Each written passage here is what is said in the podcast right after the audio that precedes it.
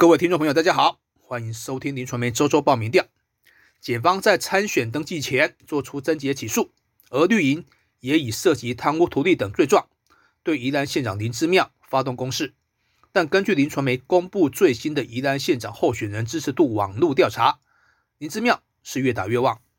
再创双高。除了支持度以五十二点九三趴强压民进党林冲渊的三十一点零三趴。市政满意度也飙升到六十五点七零趴的新高。交叉分析显示，在不同年龄层和议员选区，林志妙都取得全面领先。我们在宜兰的街头可以看到绿营树立的看板，大大的起诉两个字，努力林之妙贪污图利、特殊洗钱、伪造文书和财产来源不明四大罪状。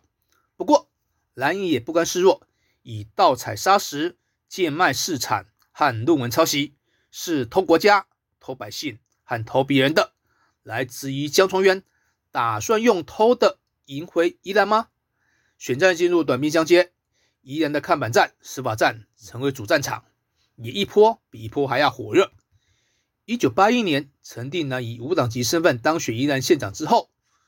开启了党外以及随后民进党长期执政的序幕。迄今逾四十年呐。国民党只有在二零零五年声势最好的时候，在党主席马英九的领军之下，由吕国华抢下了宜兰县的执政权。但好光景也不过昙花一现呐，四年后又重新回到民进党的手上了。一直到二零一八年林之妙胜选，才有绿地变蓝天。原本被看好可以创下国民党籍县长连任的纪录，但林之妙年初突然遭到。警联大规模的搜索调查，蓝绿双方支持度因此一度还拉近，但国民党也马上回击江聪渊曾盗采砂石，加上绿营内部派系的纷扰等因素，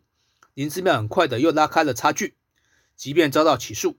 支持度和满意度还是跌创新高。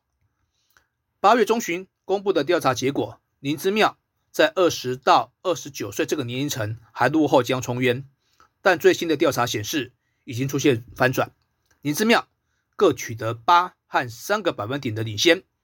至于中高龄的族群，则保持过去的优势。其中六十岁以上的选民挺妙的比例啊，为六十三点七五趴，更是大赢江聪渊三十五个百分点。交叉分析显示，六十岁以上的女性是林之妙的支持主力，比例近七成。而最挺江聪渊的族群，则是二十到二十九岁的男性。比例为四成，在各员选区当中，林之妙以过半比例全部通杀。张聪渊虽然呈现小幅回跌的走势，但是其中大本营宜兰市还是支持度最高，不过也是衰退幅度最为明显的地方。相较于八月中旬两人在此平分秋色的战局，如今多后的差距拉大到十五个百分点，显示林之妙的本土以及亲民的人设在宜兰还真的吃得开。如果从政党倾向来观察，支持国民党的选民固然有九十七点八五趴的比例表态力挺林之妙，但同时也吸收了五点三九趴和三十七点九三趴民进党以及民众党支持者，加上有五十七点三七趴中立选民的认同，称得上是赢得跨越蓝绿力量的力挺。至于江中渊和民众党的陈晚会，各拿到。八十八点九五趴和四十一点三八趴自家支持者的选票，在林之妙的带动之下，国民党支持度也较八月中旬回升了四个百分点，来到二十五点八五趴，以三个百分点的差距领先民进党，重回第一党的位置。在负面党性部分，表示反绿的受访者为四十一点八三趴，和反蓝的三十点五四趴相差不大。